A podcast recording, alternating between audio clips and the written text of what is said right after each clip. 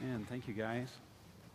We're in a sermon series called Discovering Joy. Been working through the book of Philippians verse by verse. This week we're going to be in chapter 3, and today we're going to be talking about five daily habits uh, for happiness. Uh, we're celebrating 4th of July this weekend. One of the basic rights that we celebrate as Americans is the right to the pursuit of happiness. And I just want to tell you if you will pursue these five habits, your happiness will increase and your unhappiness will decrease, and you will discover joy. So, what are the habits? Let's march right in here to Philippians chapter 3. Paul models these habits for us here. Number one, every day, make it a habit to relax in God's grace. The first thing to do if you want to be a happy person is every day relax in God's grace. Don't try to earn God's approval, don't try to earn His love, just relax in God's grace. Now, here's what most people miss about the Bible and Christianity the Bible is not about what you must do for God. The Bible is not about what you shouldn't do in order to please God. The Bible is about what God has already done for you. That's the difference. That's the difference. If you think, I've got to do something good to make God love me, you're going to lose your happiness. Now, the Bible is full of instructions, even commands that God gives us. But God isn't telling us to do those things in order to get God to love us. God is telling us to do those things because He already loves us. He's telling us to do those things. The commands, the instructions, they're there for our benefit. We live better lives when we obey God and do what He's telling us. They're not there so that we can clean ourselves up enough to be acceptable to God. God loved us enough to die for us when we were sinners, when we were apart from Him. The Bible says we were enemies of God when Christ died for us. I mean, how much more could He love us if He was willing to die for us then? So, Christianity is not about what you do in yourself to please God. Teresa's just saying, rid me of myself. It's about what God has done to free you from yourself. It's not about you, it's about Christ. Philippians 3 3, Paul clearly says, he says, We Christians glory in what Jesus has done. Circle has done. It's past tense. On the cross, Jesus said, It is finished. It's done. We Christians glory in what Jesus Christ has done for us. And we realize that we are helpless to save ourselves. We're helpless to save ourselves. We're not going to become good enough to get into heaven. Just not going to happen. Message paraphrase says, We couldn't carry this off by our own effort, and we know it. We know it. Now, one of the traps that will rob you of your joy is the trap of self reliance. If you're going to rely on yourself, if you are going to trust in self effort to get you good enough, to prove yourself to God, it's just going to suck the joy right out of your life. You know, too many people think if I'm just good enough, if I just keep the Ten Commandments, then I'll be good enough to get into heaven and gain God's approval. It's not going to happen. You know, if that's, if that's true, then why can't most of us even name the Ten Commandments? I mean, I asked last night, I won't embarrass you guys. Last night I said, How many of you name the Ten Commandments? And I had some hands go up, and then I said, In order, and all the hands went down. I mean, I mean, if we're depending on that goodness to get us into heaven, you'd think we could at least, you know, name them. Uh, I was talking to an atheist one time, and he was trying to convinced me that he was good enough, he didn't need a Savior. And he actually said, I'm a good person, I keep the Ten Commandments. And I said, You're an atheist. The first four commandments are all about God. You can't be keeping those. And then I said, Have you uh, ever disrespected your parents? Yes. Have you ever lied? Yes. Have you ever stolen something? Yes. You ever coveted your neighbor's boat? Yes. You ever looked lustfully after a woman? Yes. Finally, he just blurted out, I've never killed anybody. I thought, well, there we're setting the bar high. so I told him, Jesus said that if you've been angry with someone, you've committed murder in your heart. See, the truth is, we're not as good as we think we are. And we're certainly not good enough to get into heaven on our own merit. It's just never going to happen. Paul says in verse 3, he says, Before I became a Christian, I was trying to earn heaven through my own effort through rituals, through my race, through religion, through rules, through reputation, and it wasn't working. He says, In legalistic righteousness, I was faultless. But self effort, self reliance doesn't lead to salvation. And it doesn't lead to joy and happiness. I mean, you, you know, you don't see happy legalists. And when you're trying to get into heaven on your own merit, when you think you have to keep all the rules in order to be good enough, when it's all about you instead of Christ, it, it just sucks the joy out of your life. And when you finally realize there's nothing I can do to make God love me anymore, it just brings in a joy from that grace that is just liberating. Verse 9, Paul says, I no longer count on my own goodness, and I no longer count on my own ability to obey God's law. Instead, I trust Christ to save me. For God's way of making us right with Himself is through faith. See, the, the, the way you, you earn the, the approval of God, the way you earn heaven, is not through performance, it's through pardon. It's through God's grace. It's through what Jesus Christ has already done. That's why in the Greek, the word for joy and the word for grace come from the same root. Uh, joy is chara, grace is charis. They come from the same root because when there's grace, there's joy. So the first habit, every day, relax in God's grace. God's got this. Just trust in Him for it. Second habit, remember what matters most. I need to remember, I need to remind myself what counts, what doesn't, what matters, what doesn't, what's important, what's unimportant. Now, why do I need to do that? Because every day it's the small things, it's the little irritations that come in and rob you of your joy. It's the small day to day things that crowd out the eternal. And if you're just living, if you're just trying to get through the day, you're not really living, you're just surviving. You're just existing. So if you want to be a happy person, Paul says in Philippians 3 7, you got to remember what matters most. He says, All the things that I once thought were so important to me, I now consider worth nothing because of Christ. All the things that I once thought were so important to me. What were the things that you thought were so important to you before you came to Jesus Christ? Your work, your um, career, your money, family, house, car, a hobby, a sport, you know, Paul says all those things, they're just not important to me anymore. All the things that drive the self, all the things that feed the ego, they're just not that important anymore. You know, how do you know when you've really given your life to Jesus Christ? Well, your values change. You can't have something as big as God come into your life and not have it change your values. Paul says, All those things I used to think were important, I don't care about them anymore. Now, the things Paul is discounting here are not bad things. It's not that Paul says, when I gave my life to Christ, I gave up all this bad behavior. No, the things that he gave up, he says, even the good things of this world hold no allure to me. Because here's the problem God and the world are at odds with one another, church and culture are at odds with one another. God is headed one way, the world's headed another. The church is headed one way, our culture is headed another. So here's the trap the trap is popular culture. The trap is the world around us that we live in. It is at odds with God. And every day there are just thousands of messages that are coming. There is just a pressure in the world. Sometimes it's blatant, sometimes it's subliminal. That, that you aren't worth anything unless you've got their product. You aren't worth anything unless you have their stuff. You aren't worth anything if you don't have this image, if you don't project this attitude. It just, everything is just, oh, even television news makes every news story like it's, it's the most important thing of the day. Breaking news, cat in a tree at 33rd and Troost. you know, not every news story is newsworthy.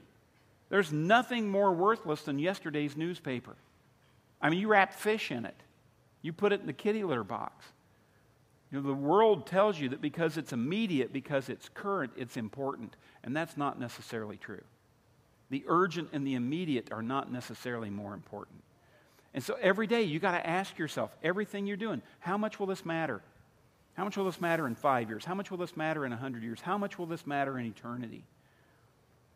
You need to live. God's children live in light of eternity. Jesus Christ gives us an eternal life and it starts right now.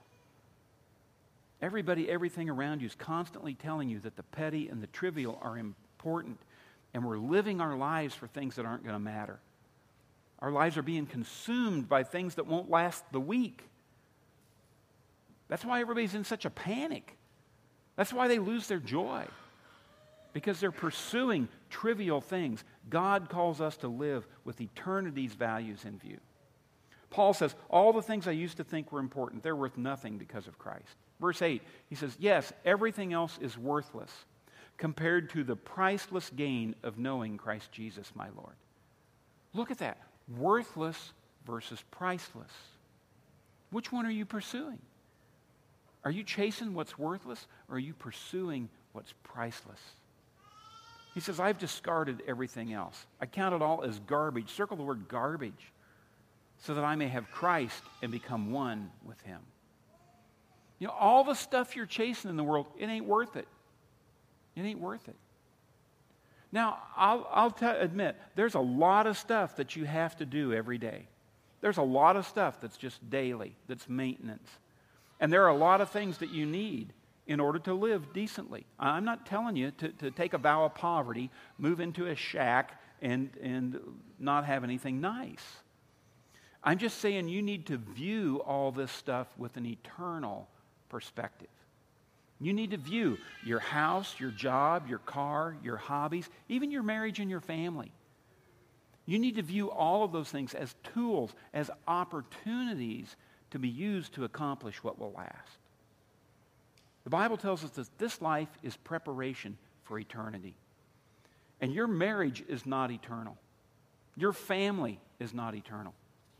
Jesus says that when you get to, get to heaven, you won't be married. In heaven, there is no marriage. Nobody's giving and taking in marriage. When, when you get to heaven, even parent child relationships will be different. You know, the, the relationships we have here are earthly images, earthly shadows of the eternal relationships that we're going to have with God and Christ in heaven. You know, in, in heaven, Christ is the bridegroom, the church is the bride of Christ. In heaven, you'll be married to Christ. In heaven, God is the Father, and we are the children. We're the children of God. And our earthly relationships foreshadow those eternal relationships. That's what makes the earthly ones so important. That's why it's so important that we get these right, because of what they picture. So every day, you've got to stop and realize what's really important, what's eternal. And if you do, you'll be more satisfied and you'll have more joy because you're pursuing what will last rather than panicking and pursuing what's fleeting. Third habit get to know Jesus better. You start every morning when you wake up, you say, Lord, if I don't get anything else done today, I want to know you better and I want to love you more. Every day, I want to get to know you better and love you more because you were made to live in relationship with God. If I think I can be joyful without getting to know God better, if I think I can be joyful without fulfilling the number one purpose for which I was made, I'm fooling myself. I mean, where is joy found in our lives? It's found in fulfilling the very purpose for which we were made, getting to know God better. Paul says in Philippians 3:10, "I want to know Christ and the power of his resurrection and the fellowship of sharing in his suffering." Becoming like him in his death, so that somehow I may be raised to life. You know, I want to know Christ. It's the difference between knowing about somebody and knowing somebody. That's a big difference. I mean, I know about Justin Bieber. I know about Kim Kardashian. In fact, I know more about those people than I want to. Okay? I know about them. I don't know them. But I know my wife, I know my kids, I, I, know my friends, I know many of you here. I know Jesus Christ because I have a relationship with him. I'm in relationship with him. Paul says, I, know Christ because I am pursuing Christ. I love this in the Amplified Version. Let, us read this out loud together. Let's read this just a little slowly here. Let's just, just dig into this. For my determined purpose is that I may know Christ that I may progressively become more deeply and intimately acquainted with Him, perceiving and recognizing and understanding Him more strongly and more clearly. Wow. There's an assignment for the day. I mean, you don't get to know Jesus Christ by accident. You get to know Christ when it becomes a determined purpose in your life. And your relationship with God is not going to grow unless you not only spend, unless you invest time in Him. You don't grow a relationship without investing time in that relationship. So, if we're talking about investing time with Christ, what's the trap? Well, the trap is busyness. The trap is busyness. We just get too busy, and busyness destroys relationships. It destroys the relationships between a husband and wife, between parents and kids, it destroys our relationship with God. To get to know Jesus, you have got to spend time with Him. Every day, you've just got to, you've got to develop a habit of just setting aside some moments in the day where you're not busy, where you be still and know that I am God.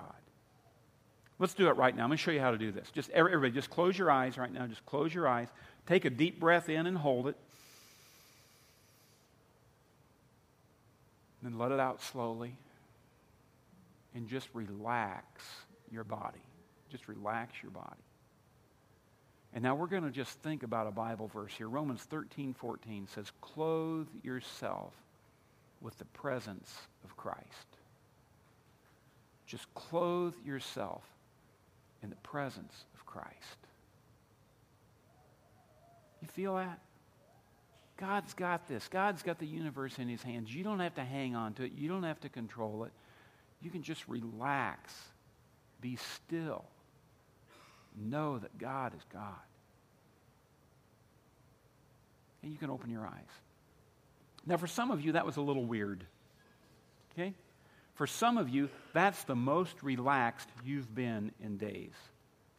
And probably for most of us, our happiness just went up. I mean, you relieve that tension, you let God be God. I mean, it'll do things for you. You just need to do that, make it a habit. Number four, every day I need to review where I need to grow. Every day I take my spiritual pulse. Every day I do a spiritual checkup. I say, Lord, where do I need to grow? What do I need to work on? What area am I weak? Where am I, where am I strong? And, and a good verse to use for this is Psalm 139, 23. Let's read it together.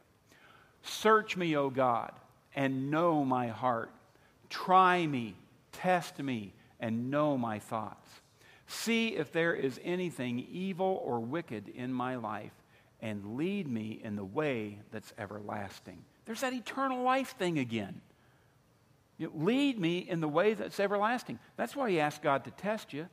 That's why you ask Him to try you, to know your thoughts, to see what's, what's bad, what needs to be changed, so you can live that eternal life that God promises you. We're not just living for today, we're living for forever. And following Jesus is a decision that starts a process that lasts forever. Now, you can't follow anything without movement. You can't follow someone without walking, without making progress. Following Jesus is a decision followed by a process that makes progress. Now, a lot of people make the decision for Jesus Christ, but they don't continue to make any progress. They just say, Yeah, I trust Jesus for my salvation, and then they don't grow from there. They don't move on in the process. It's like the mom who heard a thud in the middle of the night, went down to her son's bedroom, found out he'd fallen out of bed. She said, How'd you do that? He said, I stayed too close to where I got in. Okay? Too many Christians do that. You stay too close to where you got in. You're saved, but you're not growing. You're not making progress in the process of the Christian life. Philippians 3:12, Paul talks about this fourth habit. He says, "I don't mean to say I'm perfect.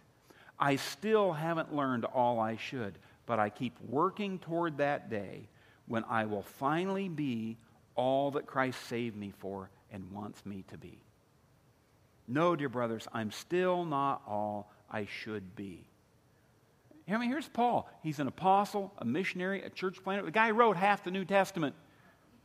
He says, I'm still not all I should be. You know, he says, I, have got to keep making progress. He says, I keep working toward that day when I will finally be all that Christ saved me for and wants me to be. That's what God wants. He wants you to be all He saved you for. He wants you to become like Christ, to become the person that He, that he desires for you. So, what's the trap? The trap is complacency. I get complacent about my spiritual growth. I get content. I settle for where I'm at and I stop progressing. Now, you need to understand that Satan's number one goal is to keep people out of heaven. His number one goal is to keep people out of heaven and to populate hell. That, that's his goal. And when you become a believer in Jesus Christ, he has lost that battle. When you believe in Christ, you're on your way to heaven. There's nothing he can do about that. So the next, he's not done with you. The next thing he tries to do in your life is he tries to stop the process of growth. He tries to stagnate your spiritual growth. Because if he can do that, he can rob you of the rewards that you will receive in heaven. And that will cheat God out of his glory. Because the rewards you and I receive in heaven uh, aren't, aren't about us, they're a reflection of God's glory. That's why God wants us to become all He made us to be, because He's the one who made us to be it, and it glorifies Him. Satan doesn't want you to live a purpose driven life down here, and he doesn't want you to receive any rewards in heaven.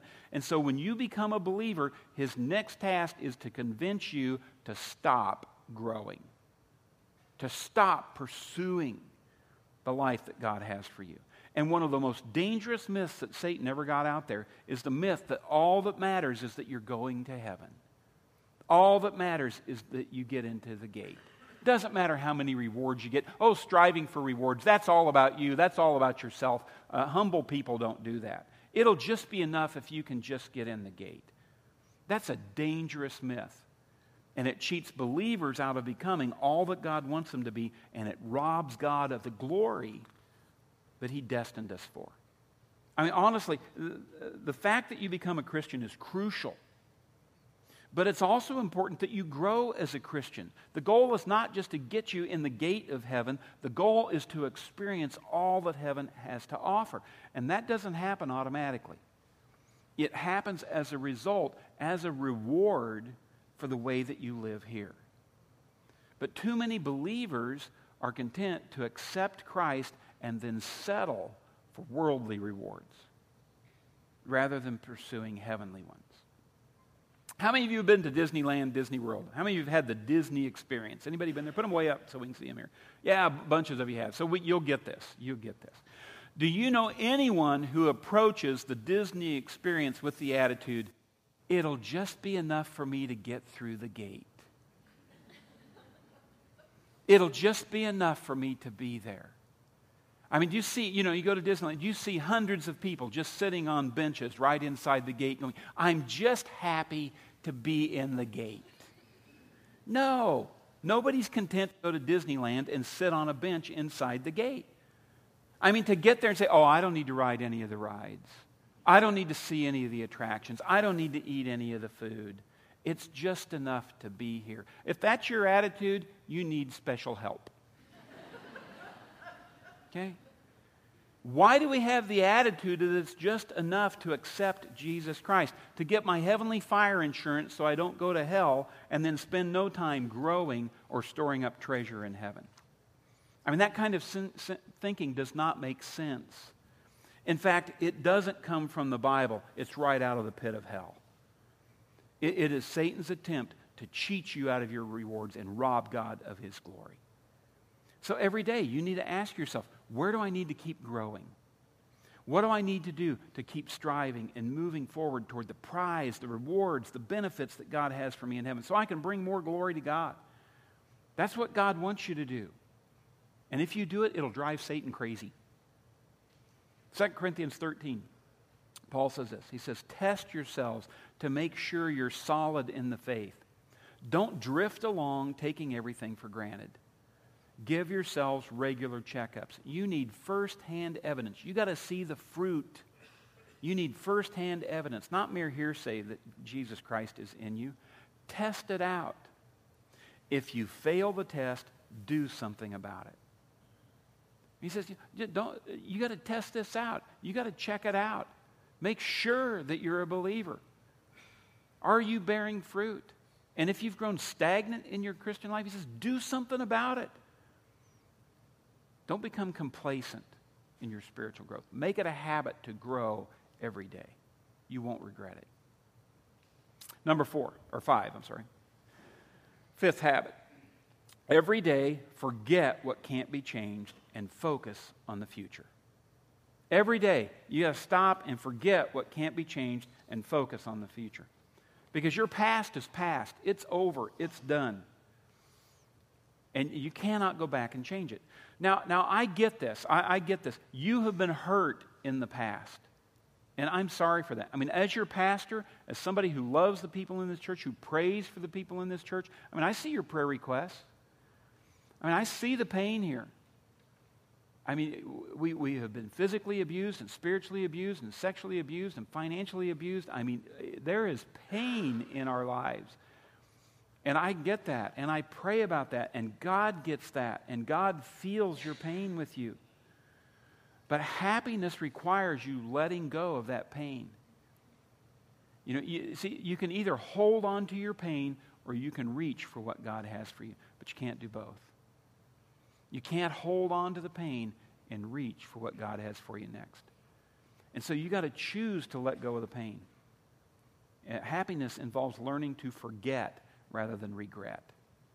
Here's what Paul says, verse 13. He says, I am focusing all my energies on this one thing, forgetting the past and looking forward to what lies ahead.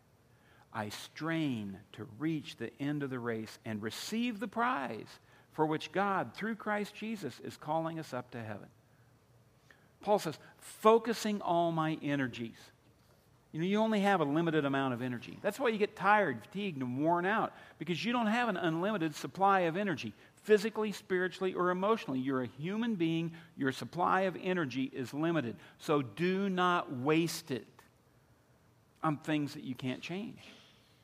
I mean, do you want to change the past? Yes. Can you? No. So don't waste your energy on the past. You've got to use your emotional energy on today. You've got to use your emotional energy to move forward to, to what God has for you. Now, here's the trap the, the trap is regret and resentment.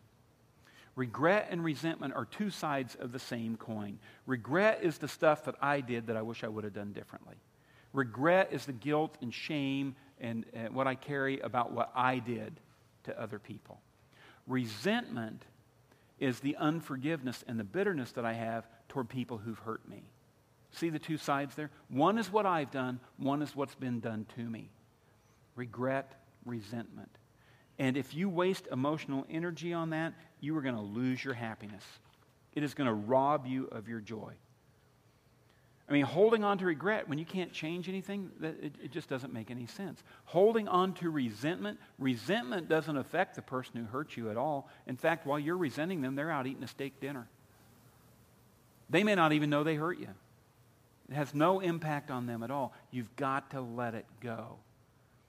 If you want to be happy, Isaiah 43 18, forget the former things and do not dwell on the past. See, I am doing a new thing every day, open your eyes and say, God, your mercies are new today. Your grace is sufficient. What's the new thing you want me to do today? What's the new thing that you want me to move into? Now, if you'll do these five habits, your happiness will go up, your unhappiness will go down, and you will discover joy. How do you build these, these habits into your life? Let me give you just a little tip. It's just something you can try just this week. Take this outline that you have just filled out, fold it up, and stick it in your pocket. And then through the week, during the day, just pull this thing out and read over it. Meditate on these verses, familiarize yourself with these verses, claim these verses. Just stop every day and just say, oh man, I got to relax in God's grace. I'm relying on myself here uh, every day. I've got to remember what's important. Is what I'm working on now, what I'm fretting about, is that going to last for eternity? Or am I just getting sucked into the popular culture? You know, every day you've got to learn to, to I want to know Jesus better. God, show me something new about yourself today. You know, every day you want to forget the past and, and, and, and move toward the future. And just build that in as a habit in your life and watch your happiness increase. Let's pray together. I invite you to just pray in the quietness of your own mind. Just say, God, help me to learn to relax in your grace every day. To not try to earn your love, but to realize you've already loved me enough to die for me. How much more could you love me, God? And so I just want to live by grace. Lord, help me to focus every day on what matters most, to not spend time, to not waste my life worrying about things that won't matter a week from now, let alone forever. Help me to live with eternity's values in view. And God, I want to make getting to know Jesus better the number one goal of my life. Every day, I want to know you a little bit better. I want to love you a little bit more. I want to invest time in you. God, help me to do a spiritual checkup to realize the areas where I need to grow. Because I want to grow purposely, progressively to become more and more like you. God, I want to rack up those rewards in heaven. Because it brings glory to you, the one who made me. God, help me to forget the past. I haven't lived like this in the past. God, forgive me. Help me to forget it. Help me to pursue a new walk with you in the future. Give me eyes every day for the new thing you want to do in my life. God, help me to enjoy life together with you. If you're here today and you've never opened your heart to Jesus Christ, you've never received that eternal life that He offers you, this is your moment. Just say, God, please forgive me of my sins. Grant me your grace. Give me that eternal, abundant life that Jesus promises. Make me brand new. Give me a fresh start.